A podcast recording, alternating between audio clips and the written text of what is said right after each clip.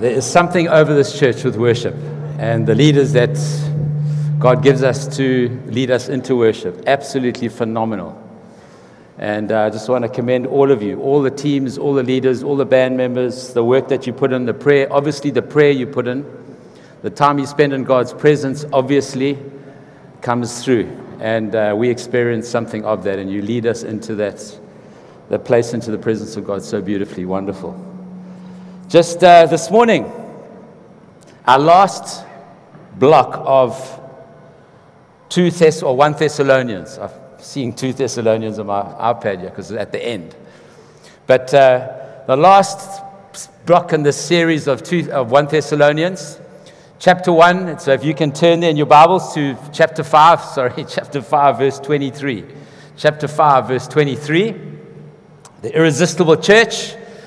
And we've been there for 26 parts and different people have preached, and it's been wonderful. I've absolutely loved the journey through this. And the reason why we did Thessalonians, it, it was one of those words that I, I think it was Tyron Daniel brought it to us.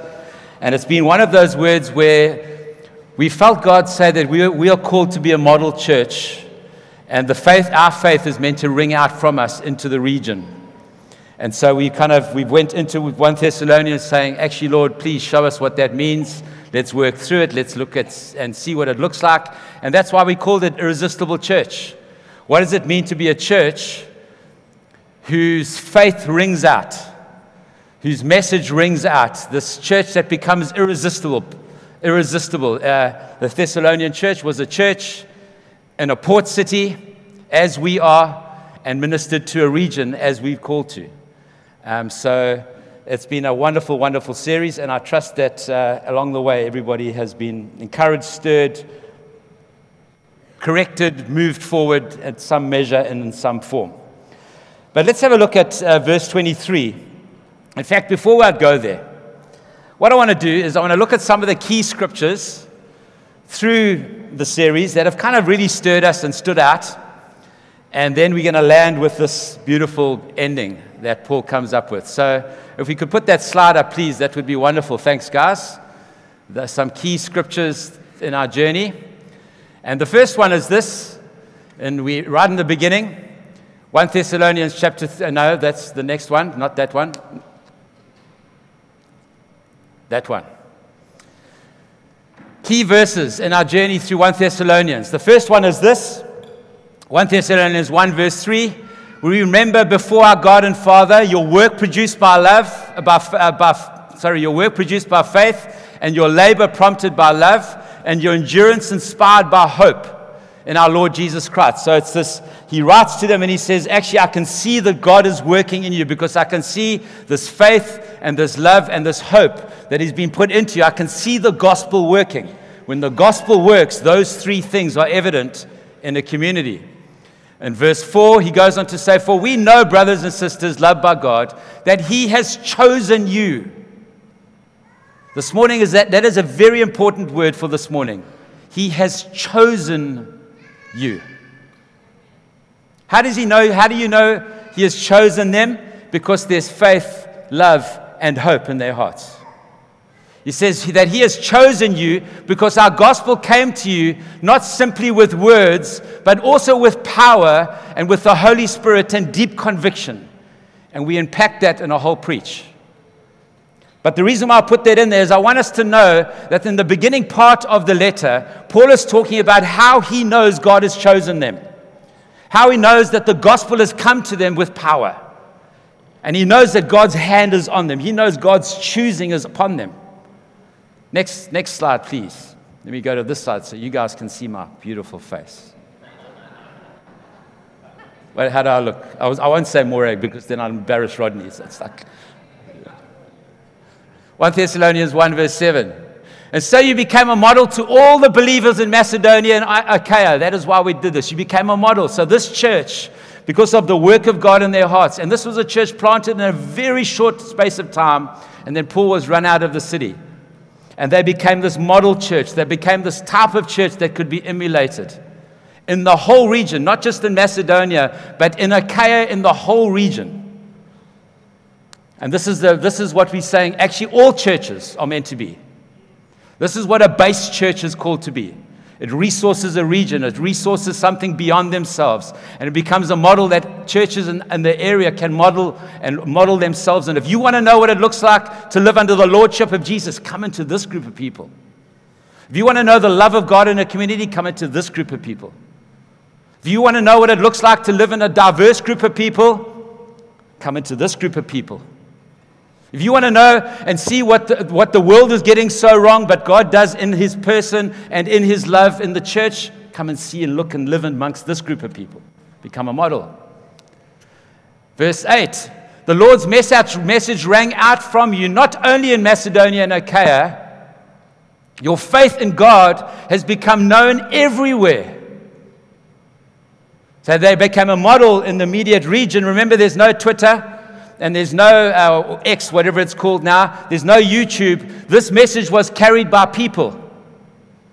So the messages were on fire. Wherever they went, they started fires, and this message rang out. So it's an indication of the kind of believers that were made in Thessalonica. Thessalonica.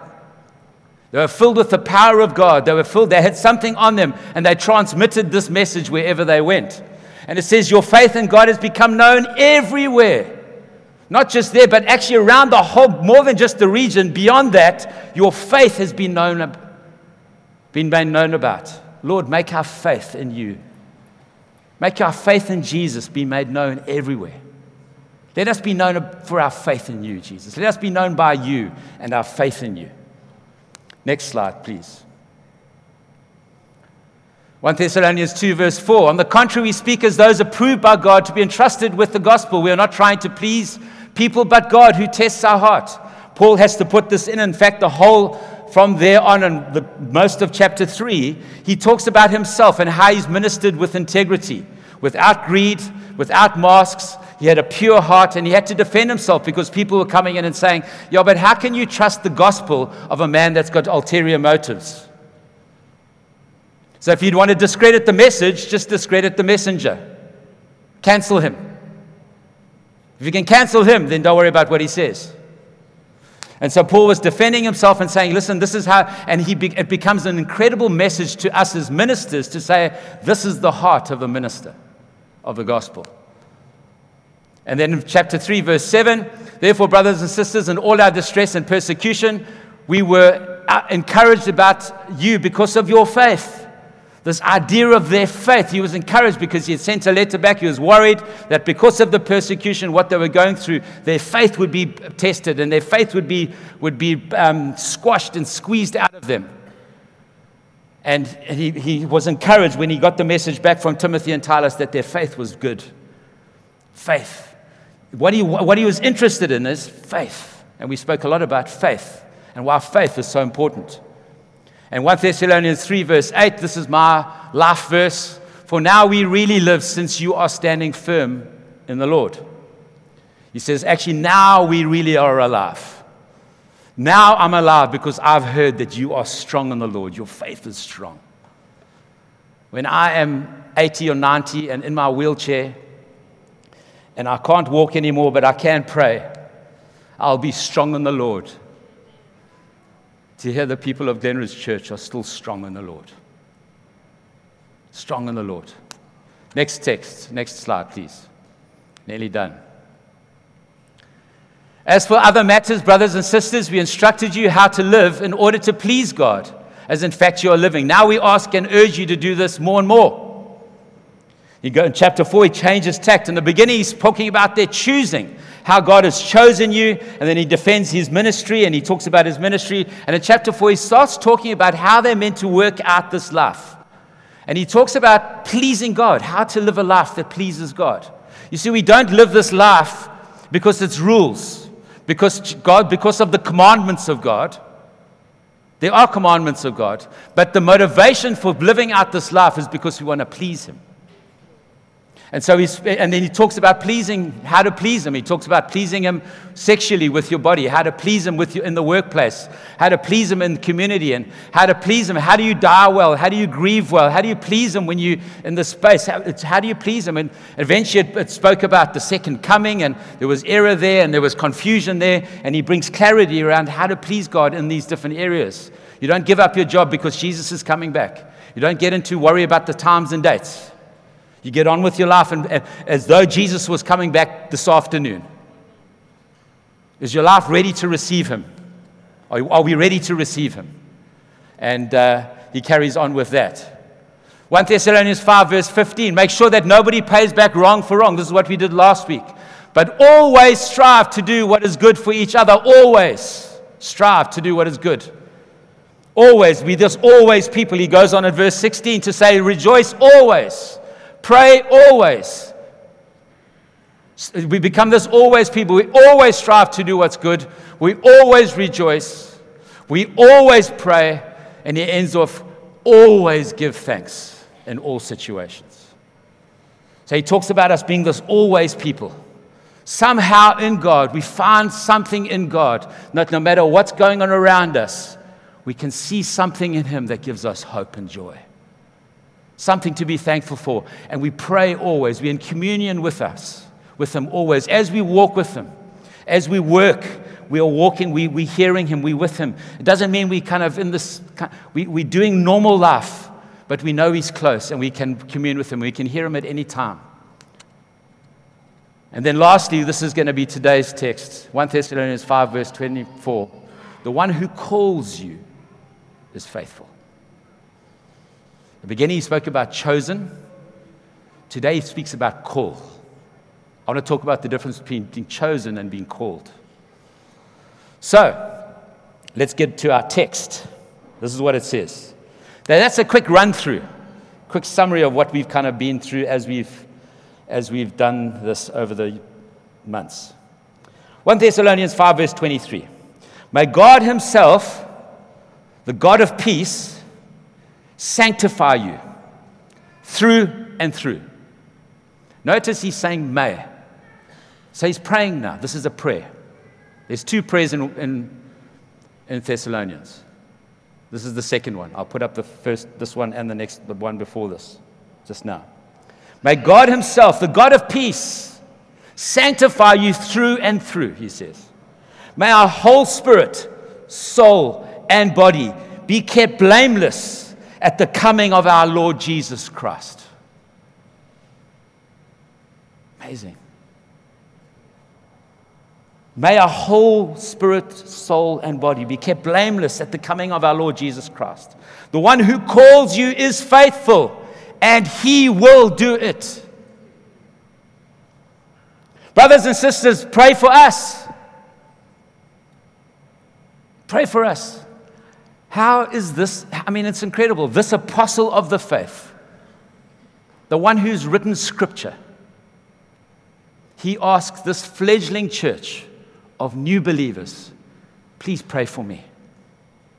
Because he knows this the prayers of a righteous man or woman are powerful and effective.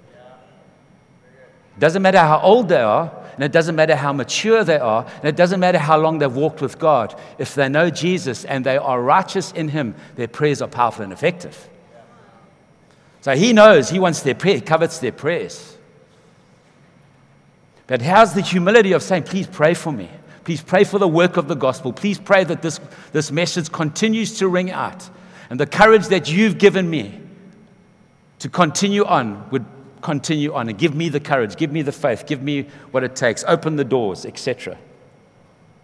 Verse 26 Greet all God's people with a holy kiss. With a holy kiss. In those days, people used to, in the synagogues, men used to give men a kiss and ladies used to give ladies a kiss. And then, sort of over time, it became kind of immoral because then it was kiss all the brothers and the sisters, and it kind of got a bit dodgy. And that's why he has to put holy there. Like, like, keep doing that, but keep it tidy. And, and, and really, what it's, really what he's trying to do is he's, he's just saying, listen, keep the, the, keep the family vibe going. Keep the intimacy, keep the relationships going. How, whatever that looks like for you. For us, it's the old uh, side hug. Or that A frame. Or the good old shoulder, shoulder charge, you know, like in the shoulder arm. Shake, shoulder vibe. So we, every generation's got its own kind of how do you keep that together? But he's saying keep that going. Keep that love on in a holy way. Whatever it is, just keep it holy. Don't let the world bring its nonsense into you. Keep the family going. I charge before the Lord to have this letter read to all the brothers and sisters. The grace of our Lord Jesus Christ be with you. Amazing. He ends again, as he normally does. The grace of the Lord Jesus Christ be with you. May the favor and the love and the goodness of God through Jesus continually be with you. And we know they wouldn't be there if it wasn't for the grace of God, but He wants them to continue in the grace of God through, through Christ. Absolutely phenomenal end to a letter. But He says this in verse 23 Let's just look at the two prayers first. There's two prayers. If you can put that slide up with the, with the first one. But uh, two prayers, there we go. And then if you can get rid of the other one, that would be good. There we go.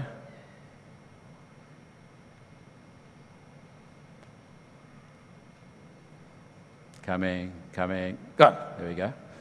So in 1 Thessalonians chapter 3, verse 11, there's a prayer there, and he prays this prayer.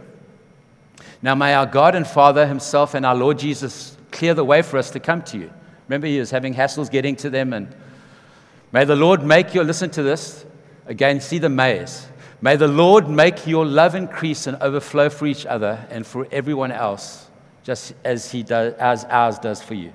So his first prayer for them is let your love overflow for each other. You're praying for churches, what a great starting place. Lord, let your love overflow. Let our love overflow for one another. Then he goes on to say, May he strengthen you, may he strengthen your hearts so that you will be blameless and holy. There's blameless again, that same word that we're going to get to now. Blameless and holy in the presence of our God and Father when our Lord Jesus comes with his holy ones. Strengthen your hearts. Amazing, he doesn't say strengthen your behavior to be blameless. He says strengthen your hearts. I pray that your hearts, I pray that your understanding,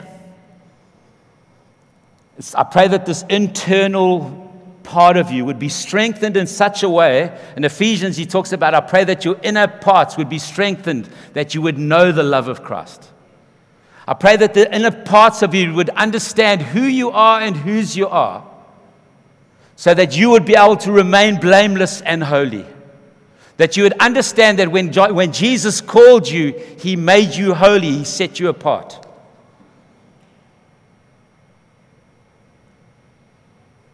And that when he presents you before the Father, and he talks about the church in Ephesians chapter 5 and the bride and the church. And he says, and he will present his bride, his church, to the Father without spot wrinkle, and blemish, with any blemish, and present her holy and blameless.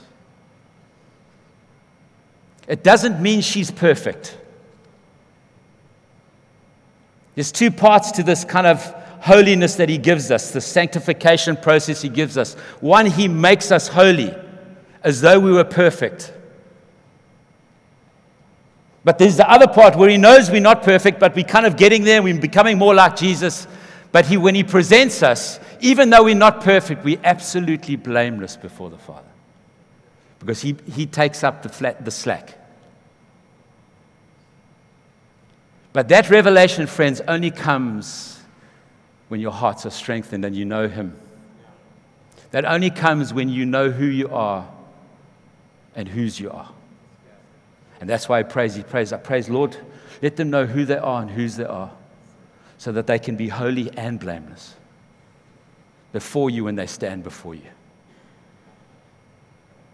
Let them receive the gift of holiness from me but let them begin to change in the transformation towards holiness, in the, in the reality of their behavior and the reality of their thinking. But it's okay because even when, I, when they stand before me, they will be blameless. It's phenomenal, friends. Let us become more and more blameless as we live our lives. But the gift of Christ to the church is this holy and blameless life, even though we're not perfect. And then the second prayer, which is the one we've just read, may God Himself, the God of peace, may God Himself, the God of peace. That peace there is not, not the peace shalom, it's the other word for peace. It means relational harmony. May the God who brings relational harmony make you holy through and through make you holy to your deepest core. Make you understand that actually, when you gave your life to Jesus, you became so set apart. You became so completely other. You became so completely unique compared to what you were.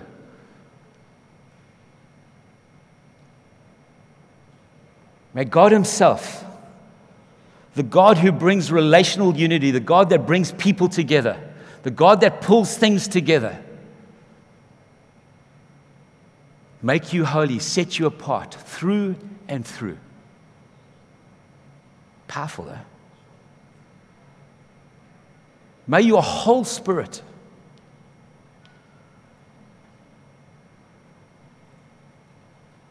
May your whole spirit, may your whole spirit, soul, and body, there's the word again, be kept blameless at the coming of our Lord. May your whole spirit, soul, and body.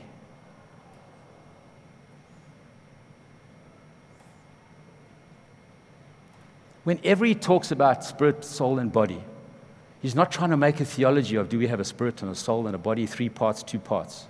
He's trying to say this every part of you Every part of you. And then I think of, Ephesians, of Hebrews chapter, I haven't even opened my notes here yet. Hebrews chapter, let me read it. Hebrews chapter 4. Verse 12, I think it is. For the word of God is alive and active sharper than any double edged sword. It penetrates even into dividing soul and spirit. Whatever those two things are and how they fit together, even that, because often soul and spirit are used interchangeably with each other in the scriptures, as though they mean the same thing. Those things that kind of seem to be the main thing, same thing, the Word of God can even separate that.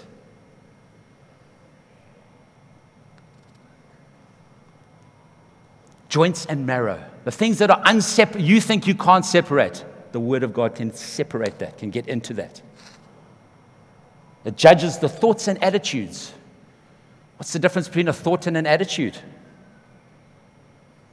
You can describe it, but what does it mean? Like, how do you differentiate? No, the, the Word of God can get in there. The Word of God knows the difference, and it's so precise and so powerful, it can just touch that and get in between and separate it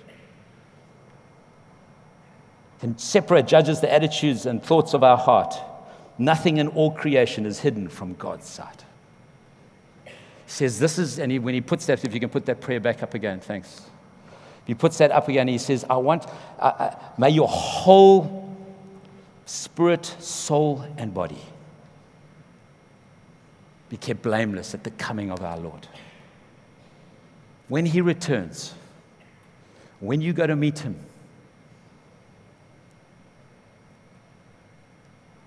May every part of you have been touched by him.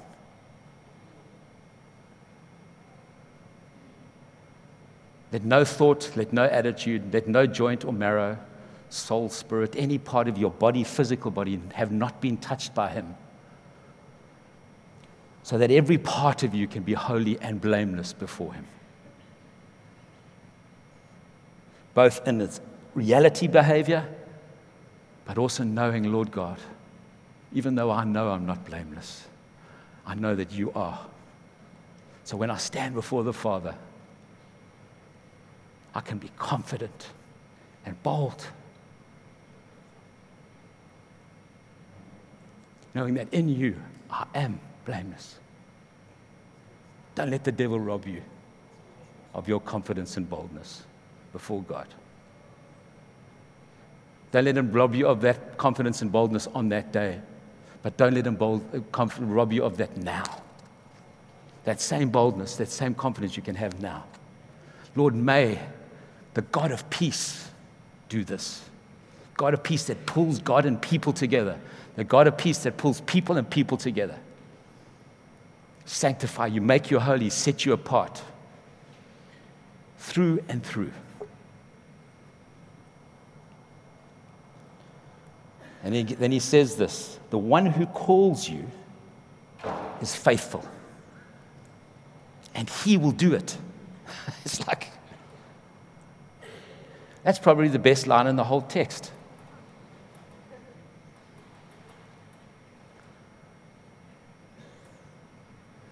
May God Himself do it. May, Lord, may all of them respond to you, Lord. May all of their personhood respond to you.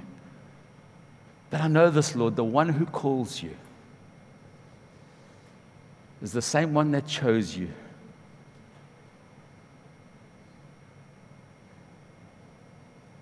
He's faithful. And He will do it. Who believes that? That's why you never give up on yourself. That's why you never give up on people. Because the one who calls, he is faithful, even if they're not. Even if you're not. He is faithful, and he will do it. He who started it will complete it.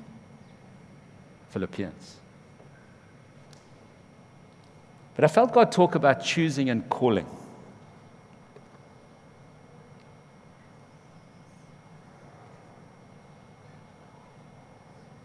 Verse 4 of chapter 1, he says, For we know, brothers and sisters, God loved you, loved by God, that He has chosen you. We read it earlier. Because our gospel came to you not simply with words, but with power and the Holy Spirit and deep conviction. Chosen.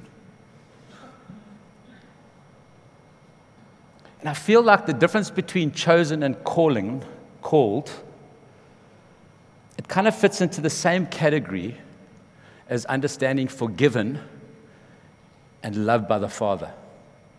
We understand forgiven a whole lot more than we understand loved by the Father. And the gospel does both.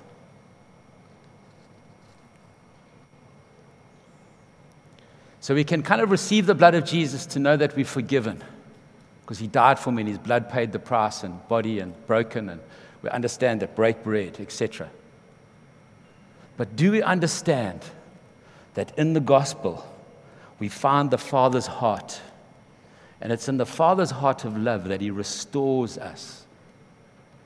He restores intimacy with Him, and He restores intimacy in our hearts.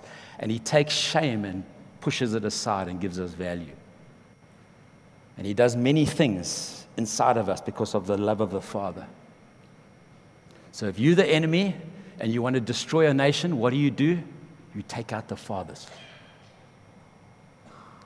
You give them a bad model of father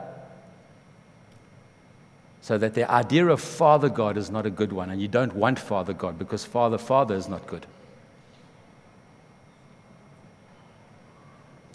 So, forgiven and Father.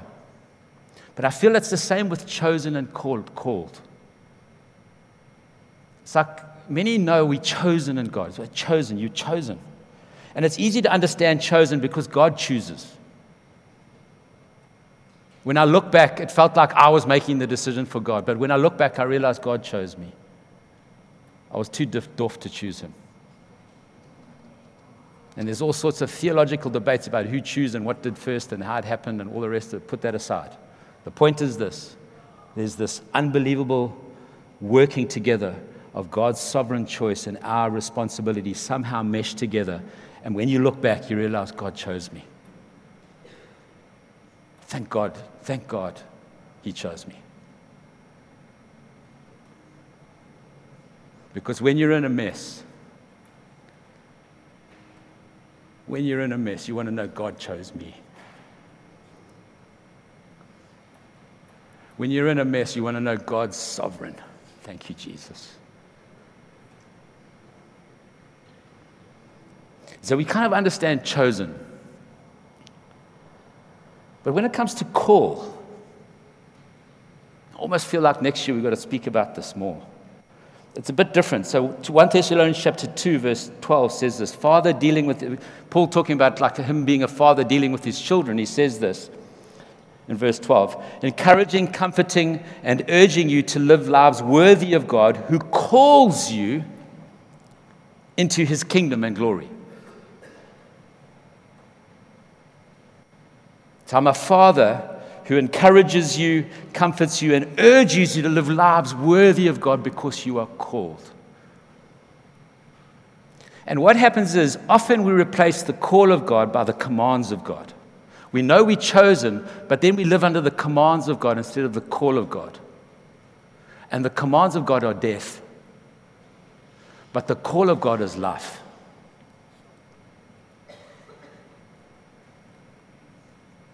The call of God comes with commands.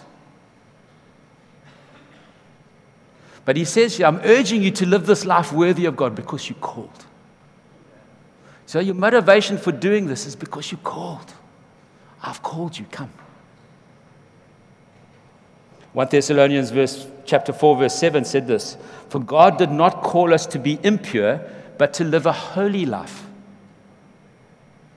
So your sexuality comes into order because we know we're trying to please Him and we are called to live a holy life.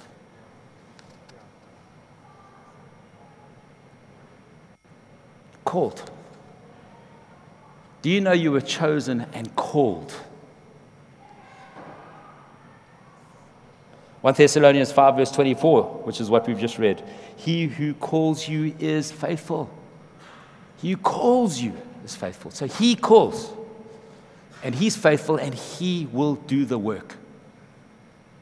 You see, when you understand he calls, and you understand he does the work, the commands of God are easy. But if you put the command of God above the call of God, very difficult. You're chosen and you're called. See, Paul was called by the will of God, Israel was called by God. You are gifted because of the call of God in your life. And often it's the gifts of God that reveal the call of God in your life. And often it's the call of God, and as you start walking in it, that reveal the gifts in your life. You suddenly realize, oh, cheapers. Didn't realize that was in me. But God has specifically designed you, chosen you, and then designed you with a call. The general call of God, but the specific call of God in your life. It was Mark Twain who said this.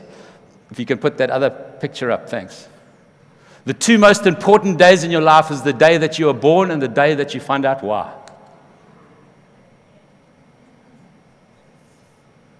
Stan Phipps says this The two most important days in a believer's life are the day that you are born again and the day that you know why. The day that you are born again from high and you realize God has a purpose for me and He's called me. There's a difference between being chosen and called. You see, you can be chosen to represent your nation.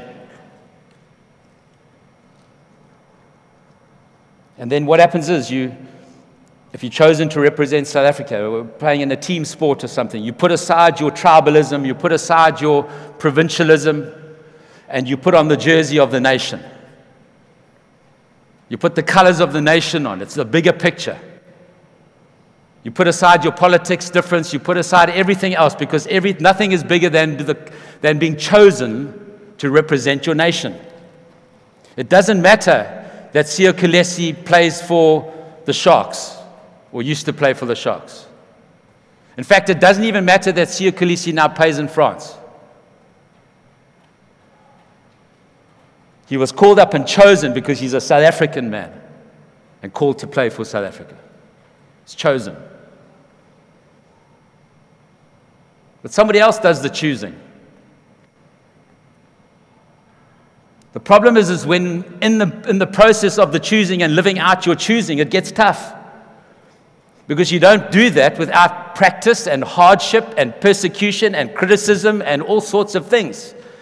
And then when the time comes, when it gets tough, you think, actually, I'm, I'm done. I can't do this anymore. I've made my bucks. I'm done. You see, unless it's a call,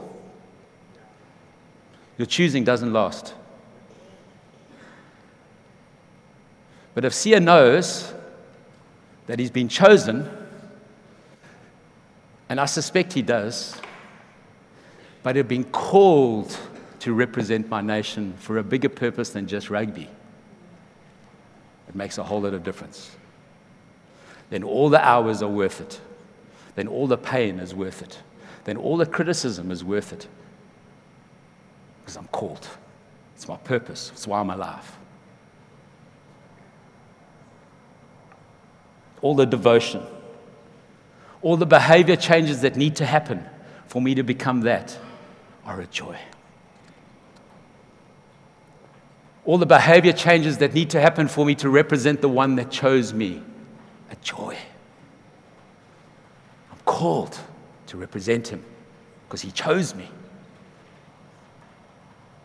You see, calling is, is chosen is something that God does for you. A calling is something you have to steward. It's something you have to look after and steward. And you can be chosen and not steward your calling and not count for God. And you show up to Sunday and you take your kids to Sunday school or to Shine and you do your thing, but you never actually call, walk into what God's got for you. We don't do that in this church.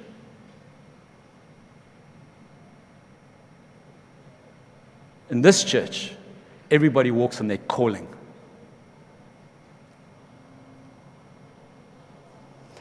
Haven't you noticed how Luke, he's always been a gifted musician. He's always been chosen, he's been anointed. I think anointed has got more to do with choosing. David was chosen by God, anointed. 20 years later, he became king. So Luke's always carried anointing when he sings. Barry White. Mm. Close your eyes. And... But I thought, I noticed this morning, what's happened with Luke is he's grown in authority. Why? Because he's beginning to walk in his call. He's beginning to steward his call. So he's not just anointed and chosen, he's beginning to grow in authority. And when we walk in, in our call, our authority levels grow. When we steward our call well, we make choices, we make, we make good choices, we choose God, we do the, make the decisions, we begin to grow in authority. And friends, it's authority that shifts things. something else for next year. But even then, it's the grace of God we rely on because He is faithful and He will do it. So we don't get, ah, Lord, am I going to? Lord,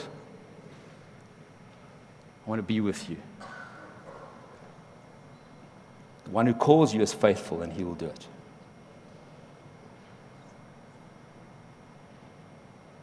Let me say this if you are called without being chosen, you'll never grow in authority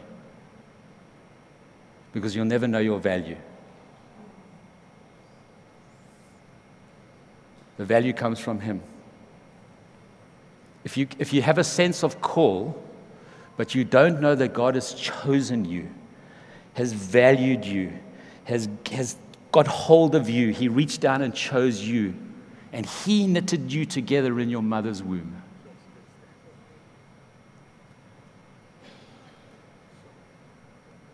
You don't know you're chosen. You will chase your value in everything and try to find value in everything instead of the Father. But on the other hand, and what happens is we don't then learn to trust and rely on the love of God to take us through things.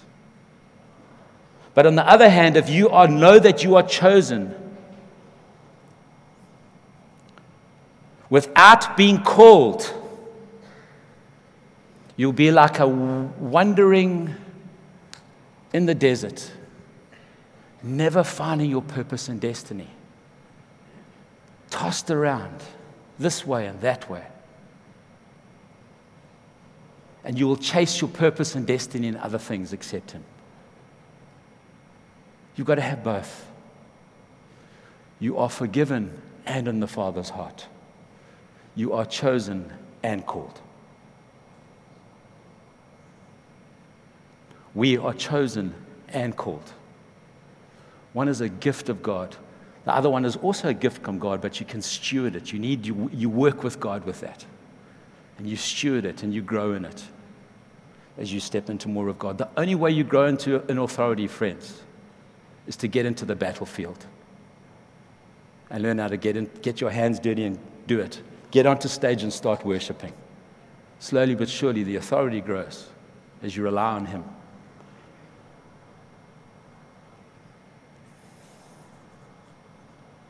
I feel like God wants to commission people into some call today, that you understand your chosenness. I think generally people know they're chosen. Not all, there's both and.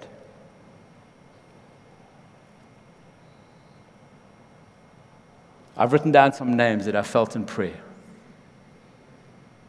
that I want to pray for.